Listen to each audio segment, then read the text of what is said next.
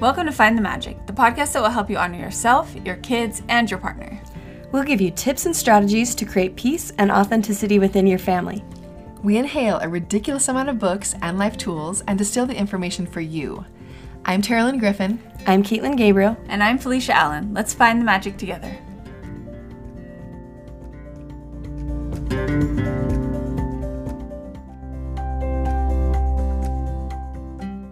All right, everyone. Welcome to Find the Magic. This is Felicia. I am here alone today interviewing Carl Honoré. He is the author of In Praise of Slowness, a book that I just devoured and loved. And we've been talking about slowing down, being a little less busy, a little more intentional with our lives. So we want to welcome him. I would say that you are an expert, Carl, on this topic, and I'm excited to chat with you. Can you introduce yourself for our audience who may not know you?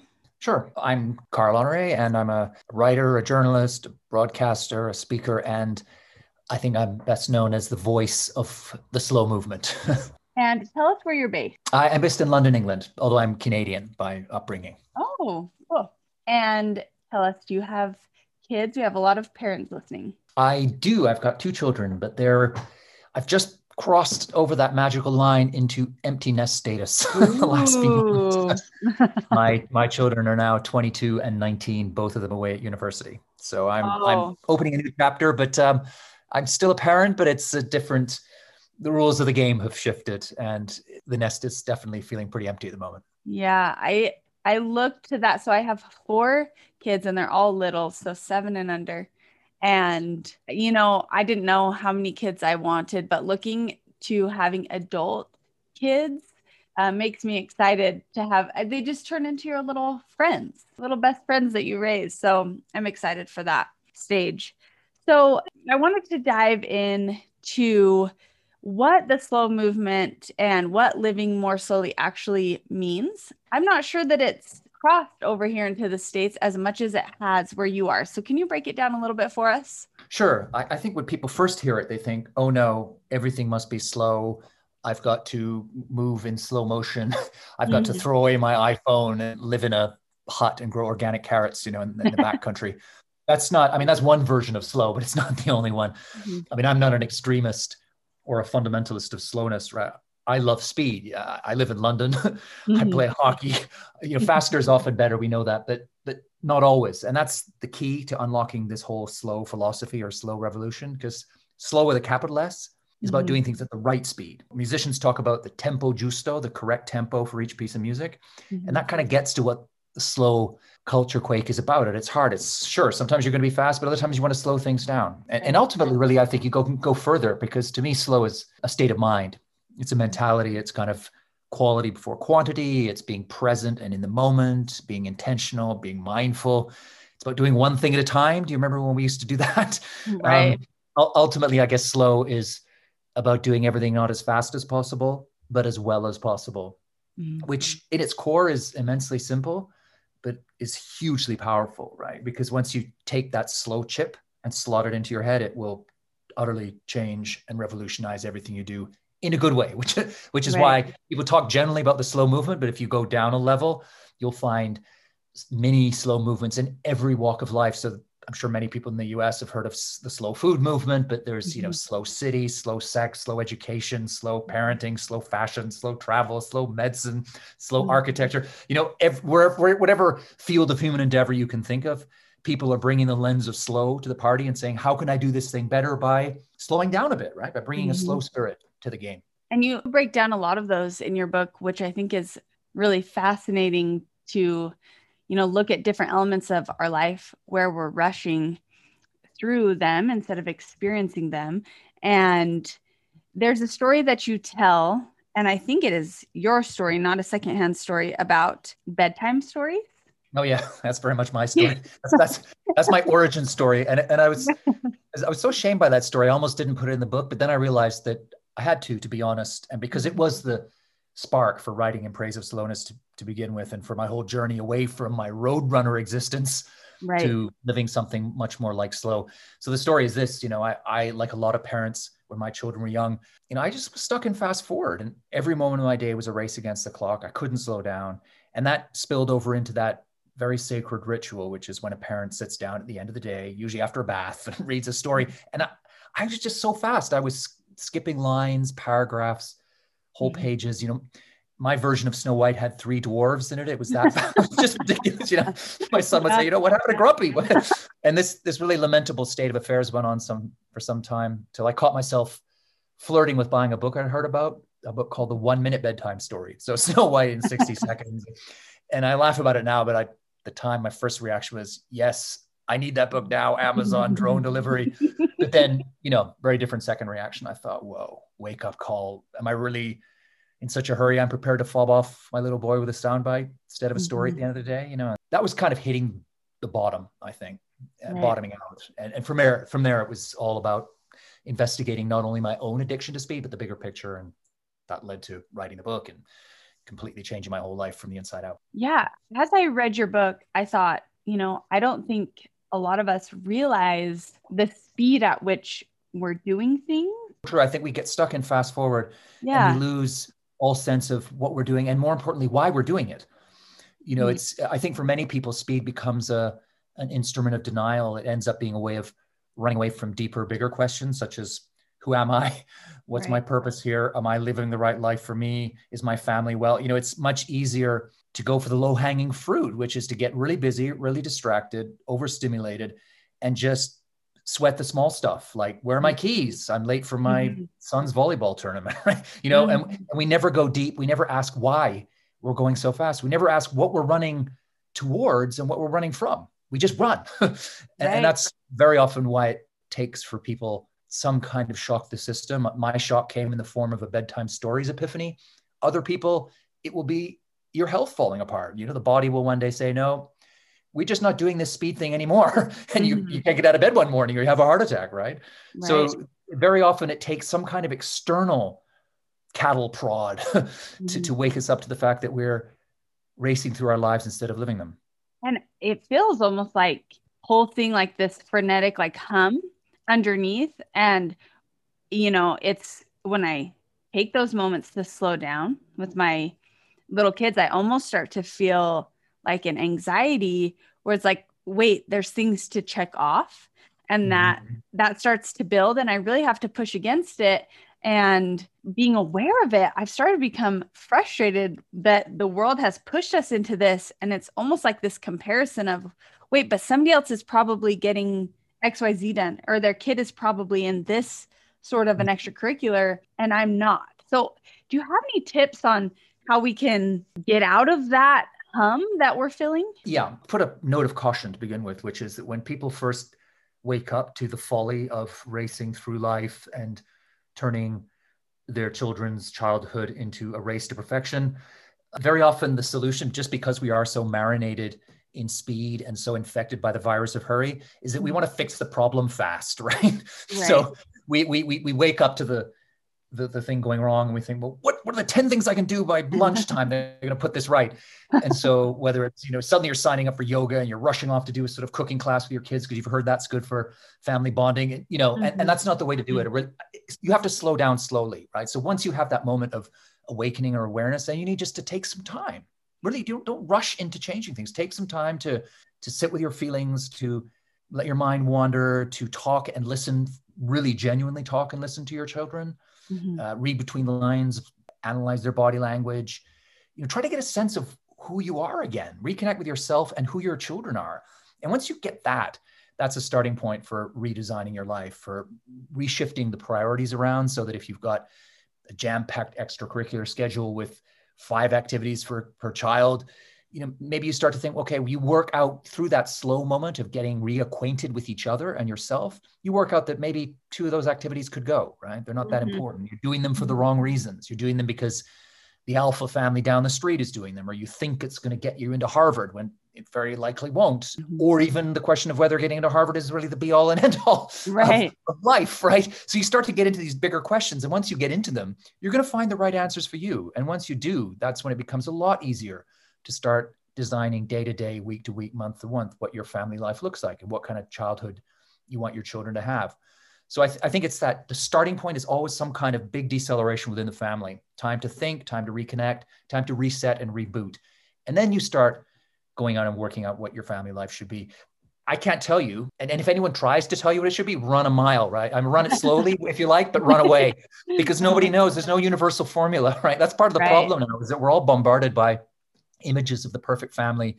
Here's this formula. Here are the six tips you need to do before lunch to make your child ace, whatever this, that, and the other. And, and I just think a lot of that is, is I mean, I'm going to go as far as to say it's toxic, right? Right. It, I think it, it disempowers parents. It, take, it, it erodes our confidence. It makes us think that we don't know our children. We don't know what's best for them. You know, we need outside help. And that outside help generally is offering a one size fits all, right? It's mm-hmm. offering one vision, one version of success. And that ties into the whole fast culture, because fast, tying into the whole Silicon Valley globalization mm-hmm. paradigm, is about frictionlessness, right? You want everything to be the same so it can get pushed through as fast as possible.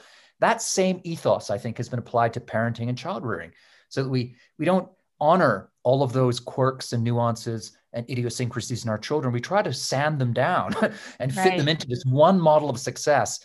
And that way lies all kinds of trauma, unhappiness, and failure ultimately, right?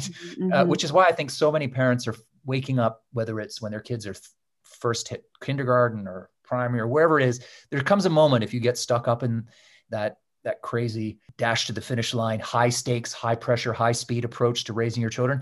And we all get caught up in it. And I was caught up in it too. With the moment when you realize it, that you're caught up in it, it's not working, it's not right.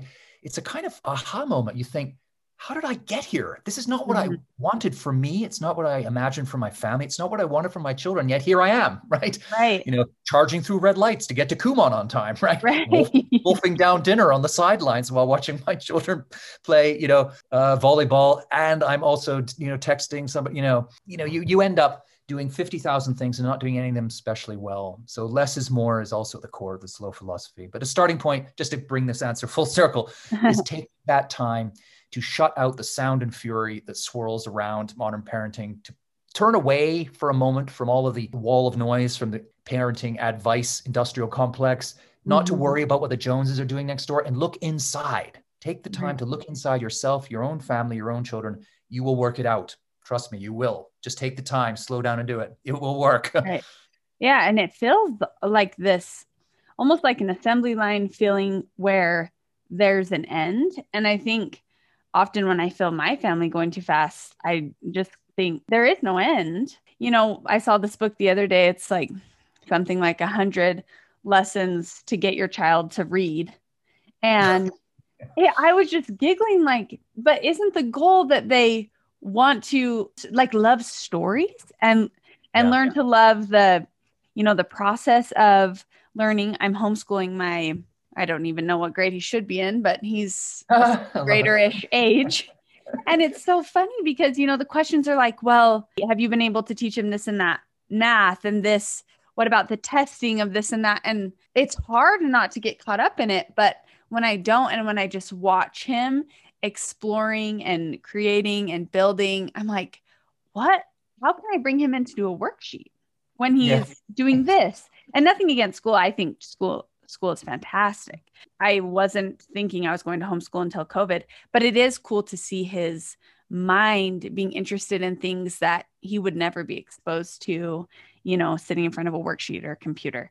And I think we just need to question that, like you're saying, question a little bit our assumptions of what childhood and life should look like, because there's a lot of people telling us what it should look like, but really we can design it how we want. Exactly. And and brought two words there that I'm going to pluck out. One was goal and the other was process. And I think that gets to the heart of so much of where we go wrong mm-hmm. with our approach to children, is that we turn everything into a, a goal. Everything is goal oriented, right? So there are hoops to jump through, milestones to hit.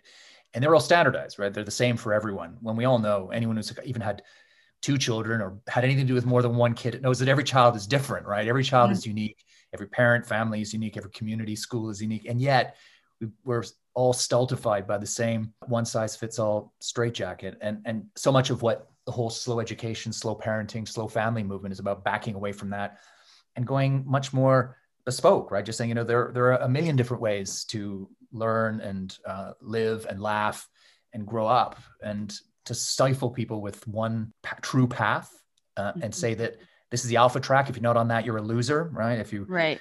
If you're not on the alpha track, heading to, you know, these grades, these three universities, this career that you failed. I mean, that just seems to me, I mean, not, it's just not like absurd. It's poisonous, right? Because right. anyone who knows anything about the world knows that there are, you know, millions of ways to grow up and thrive and be of service and to make them, you know, to make the most of your life. And um, I think process is so much more important when it comes to, to children. It's less about, you know, dragging them to a finish line. It's the journey. It's what they mm-hmm. pick up along the way and how they, you know, go sideways and f- trip over and then maybe need a bit of help to get up or get up on their own, dust themselves down, all that stuff. That is where the real learning, that's where the real music and the magic happens. Mm-hmm. It's not when they score ten out of ten or get A plus. I mean, that, that could be part of the equation too, but that the trouble is that the tail is wagging the dog, right?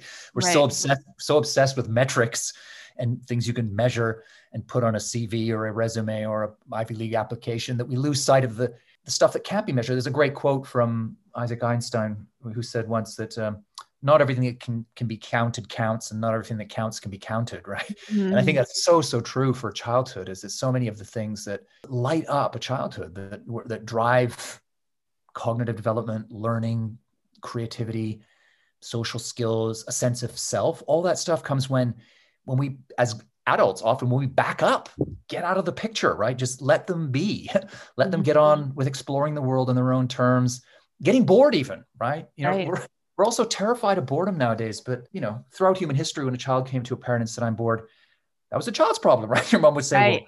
well, go outside, uh, find something to play with. Or, or they would use that eternal phrase, use your imagination. Now, now a child says to a parent, I'm bored. And the, you know, as a parent, we're freaking out. They go, no, I'm, my child's bored. I'm failing as a dad. I'm failing as a mom. Where's the iPad? Maybe we need right. another extracurricular. Mm-hmm. But actually what you really need is to back off and let the boredom happen, because it's precisely in those moments of unstructured time, of no metrics, of no tests, targets, or timetables. It's in those moments, those slow moments, that children learn how to think, how to create, how to invent, how to use their imagination, how to get along with their peers, how to work out who they are. And that really, those, all those things I've just listed there are the cornerstone of childhood development. And they are the, the tools that allow you to live a life to the, to the fullest. And they all come from what I would describe as slowing down. And I'm probably going to, you know, put you on the spot here. We, we talk a lot about this on our podcast. It's something that I feel really passionate about, having three boys. I see in them when our schedules are too busy or when screens are introduced too much, that they just start to get really grumpy, anxious, you name it. We know how kids get when they're overstimulated. Oh, but I find when I give this idea to people, they often say, you know, that their kids are really uncomfortable and bothering them. And the only advice I have is to get through that discomfort, because they've been yes. conditioned to be stimulated yeah. and entertained. Yeah, I couldn't agree more. I think the problem is, and I totally get this. I mean, I've been there as a parent. You know, we are tired. Often we're underslept. We're mm-hmm. juggling. We've got a lot of things on. Some, often we just feel we don't have the bandwidth or the energy to push through mm-hmm. that discomfort you described there. But in a way, that's kind of what parenting comes down to. I think that's where the rubber really hits the road, mm-hmm. is where you have to take the unpopularity hit sometimes. You've got to say, okay, well, my child is a little bit cranky, a little bit ornery. I know that's because he's probably spent too much time in the Xbox. Rather, I think many of us in that position would just say, well, I got too much going on. I just another half hour on the Xbox, what harm is being done, right? Which, you know, you can go that route and, you know, but I, I think the better route is to say, okay, I'm, I'm actually going to step up here and, you know, that's the end of the Xbox now.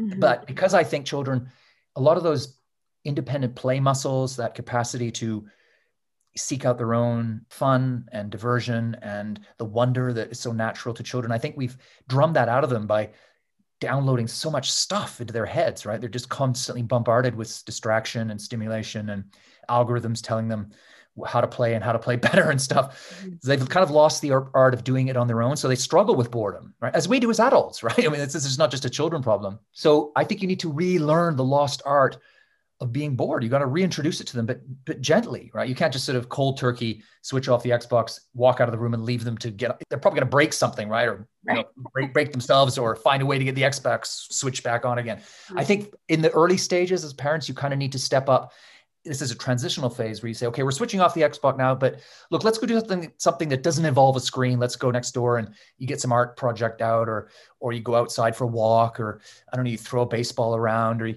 you do, or you cook or bake something, right? You just do something that's sort of tactile and simple and real and slow and, and, and involves human connection. And you kind of can do that to wean them off the screen. And then what you will realize that over time, when the screen is switched off, they've got those muscles back and they can then go do their own art project, their own baking, their own ball throwing. They don't necessarily need you as well. So I think as parents, it is hard, that first transitional phase, but you know, parenting is hard, right? It's going to be hard, right, whatever you do. So at least I would say, take the hard option that's going to bear the sweetest fruit later on. Yeah. And I think, you know, a few things stuck out to me that you said, but it is a reconnecting ourselves to our body, to our own boredom, to the things that are gnawing in our minds. When we slow down, we have to have the space in our own schedules yeah. to be able to slow down for our kids. Uh, totally. And, and we all know the famous phrase attributed to Gandhi, be the change you want to see in the world. Yeah, right. If you as a parent are dashing around like a headless chicken, juggling fourteen things at once with one eye constantly on your phone, you are never going to be able to give a slow childhood to your children. You just won't, right? Because you won't be present. You'll also be modeling the opposite behavior, right? So uh, uh, the first step, I think, for anyone out there thinking, well, I'd like to embrace this slow approach to childhood and let my children have a proper slow childhood, you got to put your own house in order first, I think. You know, you got to find your own inner tortoise before mm-hmm. you can help your children find theirs.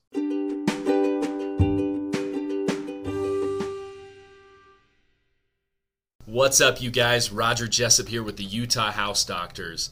So you just bought your nice new house, and what happens when something goes wrong or something breaks? We have you covered. We have vetted several contractors, whether it be from a break in your sprinkler lines or your kid punched a hole in the wall and you just need a handyman. You have access to these people by following our page, and these are people that we know and trust. Hey everyone, Caitlin here. I just want to thank you all for listening to Find the Magic. We are so, so thankful for you, our amazing listeners, and we think of you as some of our best friends. This was a review that I read recently that I absolutely loved. It said, "The only podcast I religiously listen to. This podcast saved my motherhood. I listen doing laundry, walking, making dinner, sneaking those AirPods in so no one bothers me wherever I can. The mamas are like having coffee with best friends." And can I just insert here, I love this. Amen. They keep it so real. "And during the pandemic, bless you girls, this time is so challenging. Sometimes I feel like I am barely getting by, but they make me laugh because they remind you that everyone is going through this thing called life and motherhood, even now. Hugs and love from M J." I just absolutely love this review, and these reviews mean the world to us, and we read every single one of them. So not only do they mean so much to us, but they actually really do help us here at Find the Magic. So I wanted to invite you guys, if you haven't already left a review for the podcast, we would love for you to, because it truly does help us grow the podcast. And we just want to thank you, all our friends, for listening and for being here with us.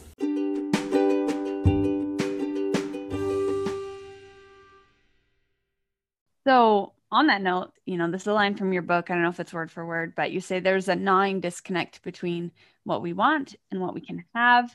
Instead of paring down, often we try to cram more and more into our hours. I think that rings so true. Constantly, it's like, here's this next, you know, like fitness goal you can have, and read this book, and, you know, start this little side hustle. And that's yeah. the world right now. It's like pulsing with things we can do, but yet we're complaining about our schedules. We're exhausted. We don't change anything. So simply, you can just say, stop doing all those things. What are some concrete tips yeah. that you can uh, take? Sure. Well, I, uh, first is, I mean, a, a starting point here for slowing down has to be, for most people, do less. But as you say, that's not enough just to throw do less at people. That right. doesn't just bounce off them, right? Uh, I, I think a, a way to work your way into that mode is to run pilot projects or little experiments. So you don't have to go cold turkey, whole hog, all in. Just say, for the next week, you know, I'm going to let two things go from the schedule that are in the schedule each day, or one thing. Start small, right? One thing a day that we've got in there. We're just going to look, we're just going to pause, because very often when you pause and look at what you're in your schedule, you realize that it's not that important, right? I mean, mm-hmm. this is the trouble. We cram our schedules because we're obsessed with making the most of our time, and time is money and all that. We end up just packing with fluff, right? Filler right. that we don't even remember six months later. Maybe even six weeks later, we can't remember it. And yet at the time we think, well, I can't drop this. I actually need another hour to squeeze more stuff in. But most of us don't. You know, most of the stuff that we do in our lives is not that important. There's very little of it that's really important. And it's when you slow down, take the time to listen, look inside, that then it becomes easier to look at your schedule, think, you know what, actually put this in order of priority, top to bottom. And I probably can cut a thing or two at the bottom. So do that, right? And try for a week. And then at the end of the week, regroup alone, yourself or partner, family, and just ask it, you know, what was that like? How did that, how did this week feel compared to our normal week? You know, could we cut more, or is it enough? We, did we cut enough? What, what did we learn slow wise? You know, so just try little experiments and, and tailor them to your own circumstances rather than, again, downloading some thick, rigid pack of advice from, from someone. Just, just very simple, keep it simple, just work out your own way of doing it, but do less and do it as a pilot project and then test and reiterate um, over and over as they do in Silicon Valley, right? Right. Um, a, a second thing I would say is uh, the, the gadgets, the technology. I mean, you know, I, I made a T V show in Australia called Frantic Family Rescue, where basically I, everybody knows Super Nanny, right? Um, I'm, I'm like Slow Nanny in the show. So I get these very fast families, yeah. totally wired, super busy. They're always running. And I get, I have to slow them down in a month. And I always start off every uh, program with every family with, with what I call the gadget box. So I turn up on the first day with this box, every screen in the house, that's T V, tablets, everything goes into the box, right? Mm-hmm. For the month. And it's a pretty traumatic day. There are tears that day. And, and I don't just, I don't just mean the children, right? Their parents and tears. Right? Um, but it's interesting. You, you, you come back at the end of the month and the family rips open the box and they go back, get their gadgets out and start using them, but they use them all with a very different spirit. And even kids that have gone through this program with me who were playing Xbox for five, six hours a day. You know, one of them, an eleven year old, said to me after, he said, you know what, I, I still want to play Xbox, but just not as much, right? You know, I might play one hour a day. I'm definitely not going to play on Saturdays because now I'm doing, you know, soccer and um, swimming and, you know, so, you know, use the, the off button. So other things you can do in a family with technology, nominate certain uh, excursions in the car. Like every time you get in the car to go to, I don't know, Walmart or see Granny, no phones on in the car, right? Mm-hmm. Uh, you can have certain times of day whenever the screen in the house is turned off, because you don't have, the gadget box is is is extreme, right? I'm not, I'm not suggesting you, you go straight for that. You might want to go there, work your way there in the long term, but I think shorter term, you want smaller fixes. So you say for an hour after parents come home from work, nobody looks at a screen. All Sunday morning, no, you know, whatever it is, whatever works for your family, just build in those moments. Uh, and have also, if you if you have the space, nominate one room in the house or a corner of a room permanently screen-free. And it's amazing how that becomes a kind of sanctuary or a refuge or a place where people go because they know they won't be distracted, and they end up having conversations there that they wouldn't have elsewhere because they know they're not being interrupted. So, so create a physical space that's free of screens and distractions and the speed of, of software. And just one other little tech hack is they've shown that when two people are in a conversation together, it could be parent, child, husband, wife, it could be two friends or boss, employee, if there is a phone visible during that conversation, just visible, doesn't have to ring, vibrate, or illuminate, just visible, those two people keep the conversation at a more superficial level, right? Because part of their brain is thinking, hmm, what's happening in the inbox? They're not fully present. They're not there. They're kind of, they're on the information superhighway at the same time that they're, as they're in the conversation. So quick, easy win here. Next time you're in a conversation in your family home with anyone, put your phone out of sight. That's what pockets are for, or it bags or whatever, right? Just get it and it will make a palpable, instant difference to your conversation. Your conversation will be deeper, more meaningful, more rounded, more slow. So those are a couple tips there. Just a final thing I would throw in is maybe build into the family schedule little moments or activities that are slow, right? So I mentioned some here, things like baking, for a walk, a puzzle, right? Putting out a big puzzle on the kitchen table, just stuff like that that involves, that doesn't involve a screen, that doesn't involve competition and right. comparison. It just involves the joy of doing and doing together. Uh, that that also reconnects you with all the deep reservoirs of slow that are there in every family to be tapped into. If only we would slow down to do so. Yeah, I think any parent right now can think of times when, you know, our little kids are telling us a story and we're either, you know, finishing up something on our phone, and we may feel like it is important, or it's something that we need to do. And I'm not saying we can just sit on the ground and listen to four-year-old stories all day. I know that we do have things to do. That, that can get, that can get pretty tiring. I've been there doing that, especially my son, who was a very garrulous storyteller, yeah. but, but, it, but it's so true. I mean, those are, it's, people often say, I can't slow down, life will pass me by, but actually it's the opposite, right? It, mm-hmm. Life is what's happening right here, right now. And it's only by slowing down that you can actually live it. And, yep. and listening to those little stories, those are the things that, that give life meaning and color and texture. Those are the things you'll remember later on. I mean, nobody lies on their deathbed and looks back and thinks, I wish I'd spent more time on Instagram, right? Right. Or in the office. What you remember is lying on the floor, listening to your child telling an endless story about Rapunzel, right? That's what you're going to remember. You're going to remember those long, languid lunches where your grandparents were sitting around the table, you know, in the garden.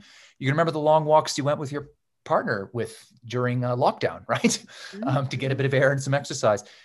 Those are the things you're going to remember. Those are the things that light us up. That's what life's about. And and yet look at any time you study, and those things get so little time and so little attention from us. The stuff that we pour our time into is, you know, social media, T V, work, endless messages that we won't even remember three minutes from now, you know, that kind of thing. So it's kind of a, fl- this is slow is such a powerful tool for flipping priorities and getting down to the core and getting to what really matters. Yeah. And it's really looking at, what am I valuing? You know, I think so many of us, when you said, what do we have to do this? I think a really good first step is looking at what you're saying you, you have to do, because yeah. I wow. think there's so much that we think we have to do or we should do. And really, we get to choose what are the things that we value. And in the end, those are the things that we should be putting our time into, not what someone else is telling us. Yeah, that's a nice, I think that's a really good way to get at slow is, is as I said at the outset, you know, slowing down, taking time to think about who you are and what matters to you, what your values are. And once you get that straight in your head, then the small stuff flows, because once you, you know where you stand in terms of what's important, it's very clear to you what you want to say yes to and what you want to say no to.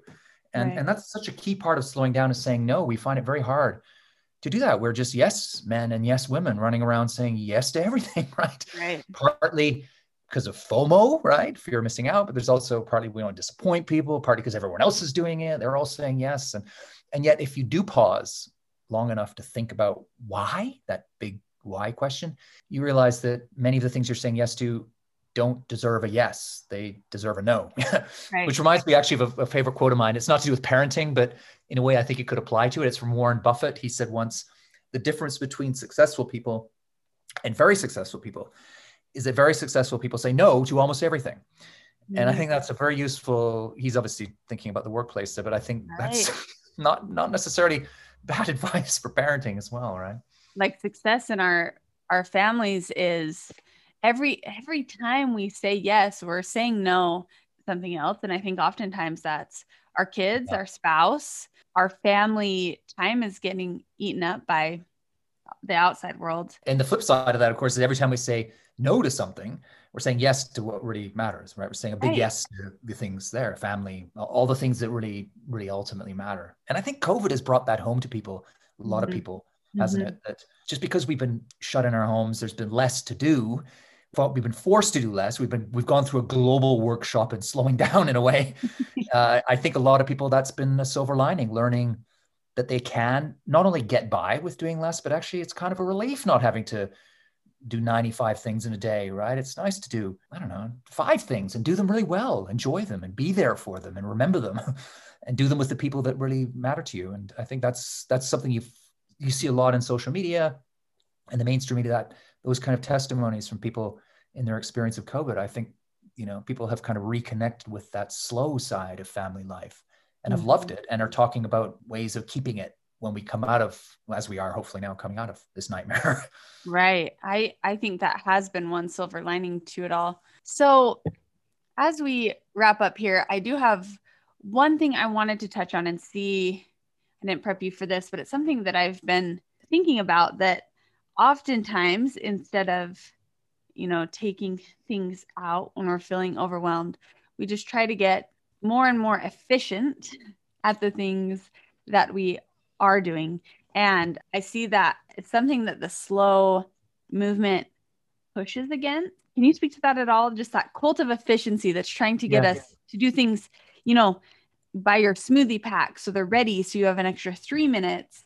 And yeah. that's something yeah. that really helps me is like, wait, no, I want to, you know, take the time to enjoy making this and letting my kids taste it or whatever. So is that built into the slow idea? It's very much so. Yeah. Yeah. I mean, I want to underscore that slow does not mean inefficient, right? It's not the right. other side, not the cult of inefficiency, right? I mean, efficiency has its place. Uh, I mean, I, you know, when I was trying to run an errand the other day and I got stuck in some awful traffic here in London, and I, I basically added fifty-five minutes to my normal journey. And, and that's, you know, that's bad slow, right? That's inefficient. And because I'm calm about time and stuff, no, I didn't, you know, I just listened to a podcast and it was okay.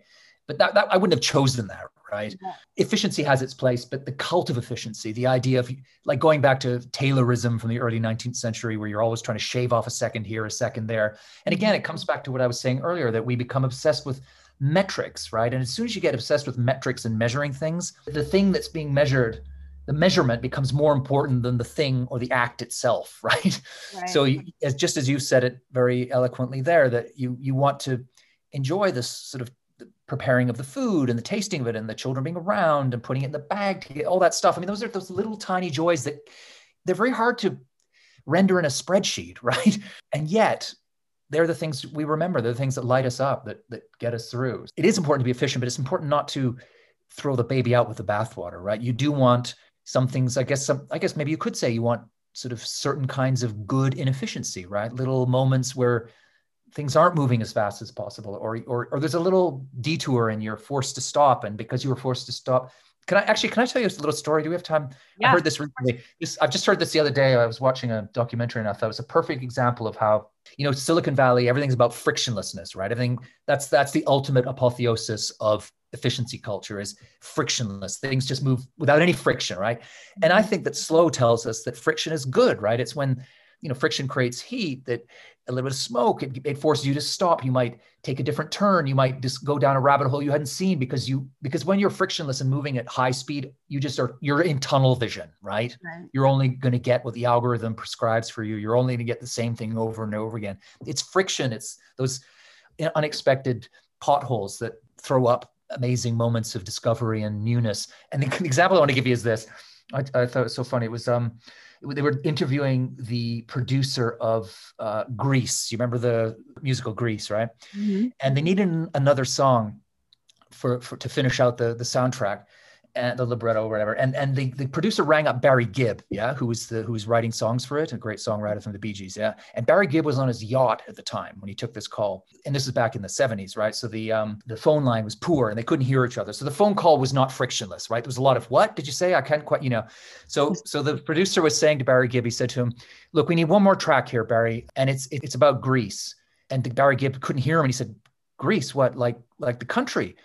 Grease. And and, he, and the producer said, no, no, not the country. No, Grease, like, no, not the country. And they were back and forth. And he said, and eventually the producer shouted down the line, said, no, Grease, like the word. Grease is the word. and, and Barry Gibb wrote down, Grease is the word. And the rest is history. Yeah. Oh, I love that story. That is funny. You have one, you know, little quote in your book that you, I don't know, I think you were calling yourself, before you started down this path, Scrooge with a stopwatch. Yeah, and yeah.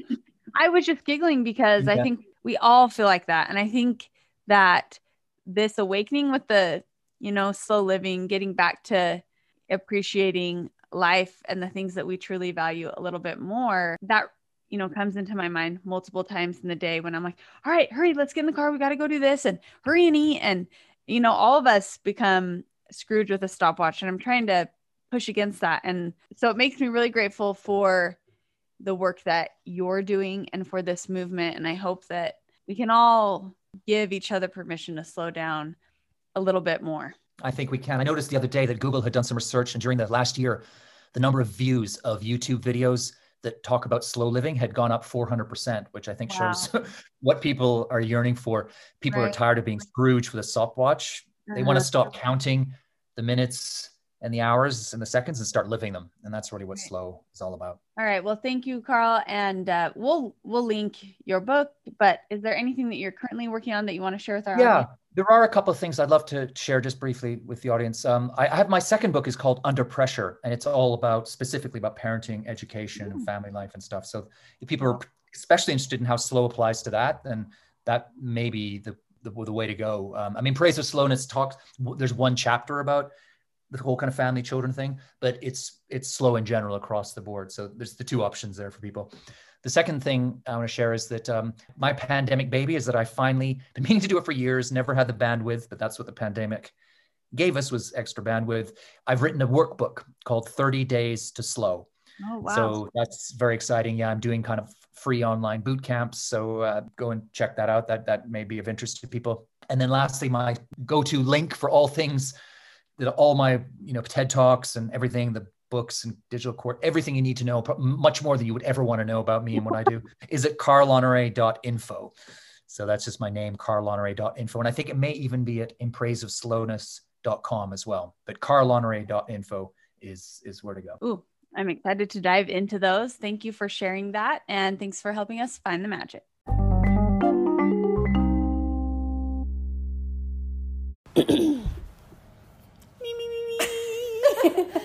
Brown cows.